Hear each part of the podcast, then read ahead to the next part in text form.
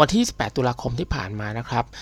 งาน Defense and Security 2022 นะครับ แล้วก็ thaiarmforce.com ซึ่งเราเป็นพันธมิตรอย่างเป็นทางการของงาน Defense and Security นะครับ ก็ได้ร่วมกันจัดสัมมนาออนไลน์นะครับ ในหัวข้อ A Glimpse of Thailand Defense Industry in the 21st Century นะครับ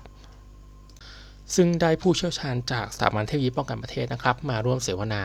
ต่อนี้ก็คือสรุปการเสวนาคร่าวๆนะครับสำหรับท่านที่ยังไม่ได้กดไลค์หรือว่ากด Subscribe นะครับ ก็สามารถช่วยกันกดไลค์หรือกด Subscribe ได้นะครับ ในปุ่มข้างล่างนี้นะครับ แล้วก็สามารถกดกระดิ่งได้นะครับ เพื่อที่ว่าเมื่อเราอัพคลิปใหม่ๆนะครับ ก็จะได้รับทราบข้อมูล แล้วก็เป็นการแจ้งเตือนเพื่อรับการรับชมคลิปใหม่ ๆ ของเรานะครับ อย่างที่ทราบกันดีก็คือประเทศไทยเนี่ยเราประสบกับภาวะวิกฤตเศรษฐกิจจากโควิด -19 นะครับ ซึ่ง TAF นะครับเราประเมินว่างบกลาโหมเนี่ยก็จะไม่กลับมาสู่ระดับเดิมก่อนโควิด จนกว่าจะถึงปี 2570 เลยทีเดียว อย่างไรก็ตามนะครับอุตสาหกรรมการประเทศ และอุตสาหกรรมการบินเนี่ยก็เป็น S curve ที่รัฐบาลจะต้องการสนับสนุนนะครับ ซึ่งก็มีสิทธิพิเศษ ด้านการส่งเสริมการลงทุนแล้วก็ภาษีหลายอย่าง การจัดหาอาวุธจากอุตสาหกรรมป้องกันประเทศในประเทศไทยนะครับ ก็จะเป็นการเปิดโอกาสให้อุตสาหกรรมป้องกันประเทศไทยเนี่ยเกิด กิจกรรมทางเศรษฐกิจนะครับ ซึ่งก็จะเป็นอีกช่องทางหนึ่ง เพื่อที่กองทัพไทยเนี่ยสามารถที่จะใช้ในการจัดหาอาวุธได้ โดยที่ยังมีผลตอบแทนทางเศรษฐกิจอยู่นะครับ หรือแม้แต่การที่เปิดให้ต่างประเทศนะครับ เข้าร่วมมือกับอุตสาหกรรมในประเทศไทย เพื่อเสนอผลิตภัณฑ์ให้กับกองทัพไทย ก็จะเป็นข้ออ้างอย่างดีนะครับ ให้กับการจัดหาอาวุธในปัจจุบัน เพื่อที่จะมีผลประโยชน์ทั้งทางเศรษฐกิจด้วย แล้วก็การเสริมสร้างกำลังรบไปด้วย สำหรับ DTI นั้นนะครับมีการเปลี่ยนแปลงกฎหมายในปี 2019 นะครับเพื่อให้สามารถผลิตแล้วก็ขายได้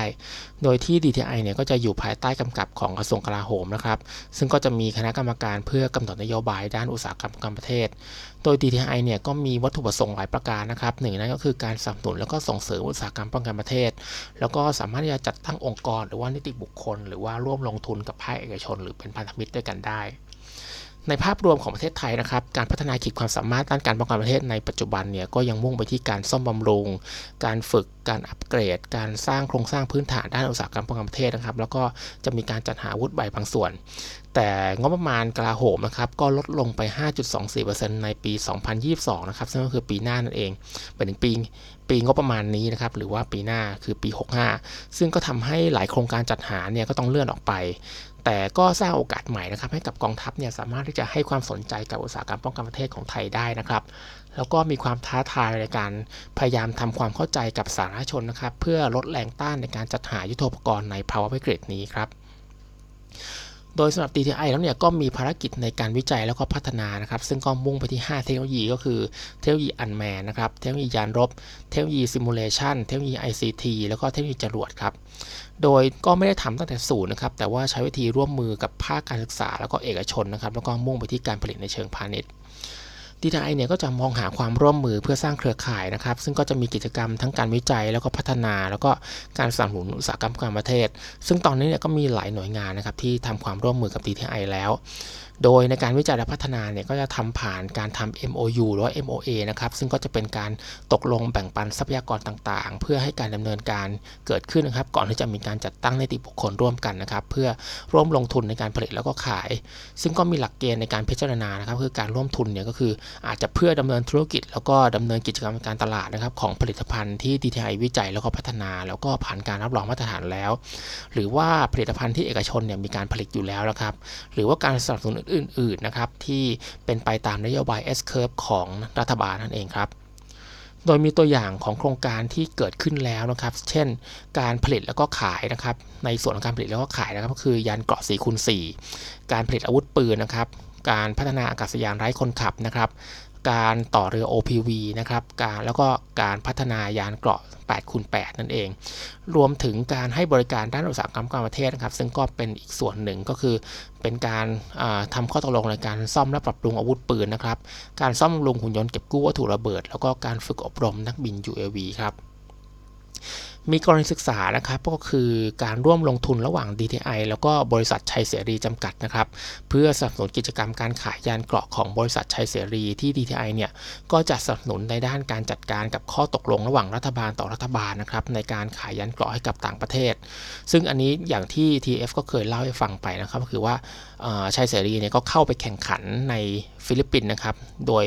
มีความต้องการฟิลิปปินส์มีความต้องการในการจัดหายานเกราะ เป็นรถ m r a p นะครับแบบรถ First Win เนี่ยราวๆ 200 คันนะครับก็อันตรงนี้ครับก็เป็นข้อตกลงที่จะช่วยผลักดันเพิ่มโอกาสในการขายให้กับชัยเสรีนะครับเพื่อทำความตกลงกับฟิลิปปินส์ในการจัดหานะครับ เพราะว่าประเทศฟิลิปปินส์เนี่ยต้องการที่จะจัดหาผ่าน G2G หรือว่า government to government เท่านั้นนะครับ ซึ่งก็นั่นหมายความว่ากองทัพฟิลิปปินส์เนี่ยก็ต้องมาลงนามสัญญากับบริษัทของ DTI หรือว่า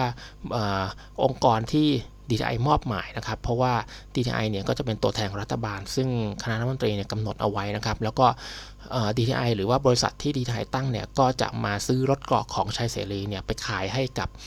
ฟิลิปปินส์อีกครั้งหนึ่งนะครับ ซึ่งอันนี้ก็เป็นการดำเนินการปกติของการทำ G2G นะครับซึ่งตรงนี้เนี่ยทั้ง2หน่วยงานก็มีกิจกรรมการวิจัยแล้วก็พัฒนาร่วมกันด้วยนะครับ รวมถึงก็มีการศึกษาตลาดด้วย โดยปัจจุบันเนี่ยทั้ง 2 บริษัทนะครับไอ้ทั้ง 2 หน่วยงานนะครับก็จัดตั้งบริษัท ขึ้นมา 1 บริษัทเพื่อดำเนินกิจกรรมตรงนี้นะครับ คือบริษัทที่ชื่อไทยดีเฟนต์อินดัสทรีเลยครับ ตรงๆ ก็เพื่อดำเนินการผลิตแล้วก็ขายยานเกราะ First Win เป็นหลักนั่นเอง อีกตัวอย่างหนึ่งนะครับก็คือการซ่อมบำรุงยานไร้คนขับนะครับ ซึ่งตรงนี้เนี่ยหลังจาก DTI เนี่ยทำการวิจัยหุ่นยนต์เก็บกู้วัตถุระเบิดมาแล้วพักหนึ่งนะครับ DTI ก็พบว่าหน่วยผู้ใช้เนี่ยมักจะพบกับปัญหาด้านการซ่อมบำรุงหุ่นยนต์เก็บกู้วัตถุระเบิดนะครับ เพราะว่า DTI เนี่ยเข้าไปเนี่ยก็จะเจอว่าหน่วยผู้ใช้เนี่ยก็มีการใช้งานหุ่นยนต์เก็บกู้วัตถุระเบิดอยู่แล้ว แต่ว่า มีการใช้งานมาเป็นเวลานานนะครับ การผลิตอะไหล่หรือว่าการสนับสนุนอะไหล่จากผู้ผลิตเนี่ยก็อาจจะหมดไปแล้วหรือว่ายากในการจัดหานะครับ แล้วก็อาจจะมีราคาแพง การซ่อมบำรุงให้ได้เองในประเทศนะครับ ก็น่าจะเป็นสิ่งที่หน่วยผู้ใช้เนี่ยต้องการ รวมถึงการหาโอกาสในการขายหุ่นยนต์แบบใหม่ที่ผลิตในประเทศไทยให้กับ